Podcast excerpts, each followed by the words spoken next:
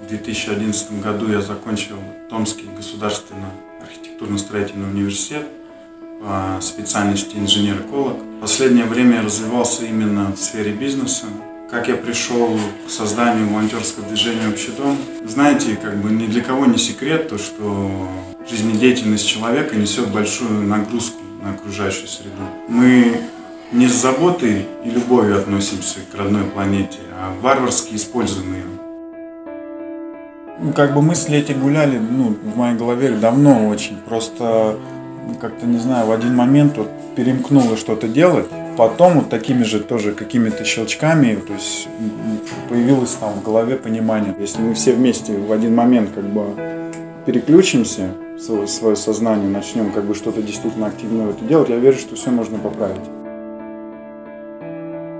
Ну, все дело на самом деле как бы в, а, в среде, в которой человек растет. То есть, если с детства нам вкручивают, что, э, как сказать, хорошо это обрасти хламом, да, то понятно, такими люди вырастают, как бы люди в принципе не виноваты. То есть виновата среда. Когда люди стали приходить к нам на субботники, часто говорили о том, то, что, вы знаете, я давно хотел поучаствовать в чем-то подобном или организовать, но не знал, куда обратиться, не, не знал, с чего начать. Мы выступаем таким неким посредником для размаха крыла добровольца. Субботник, конечно же, должен быть с раздельным сбором мусора. То есть мы должны не просто собирать мусор, перекладывать его с одного места на другое.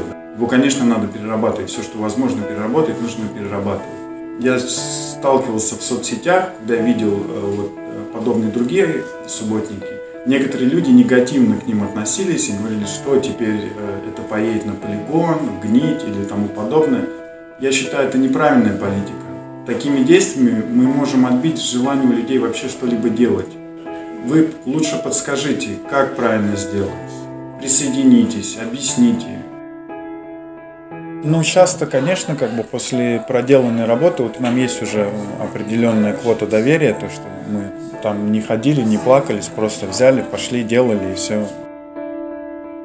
Есть такой ученый был, к сожалению, Жак Фреско, не знаешь, проект Венера. Да, вот это мне, как бы, вот эти мысли мне близки.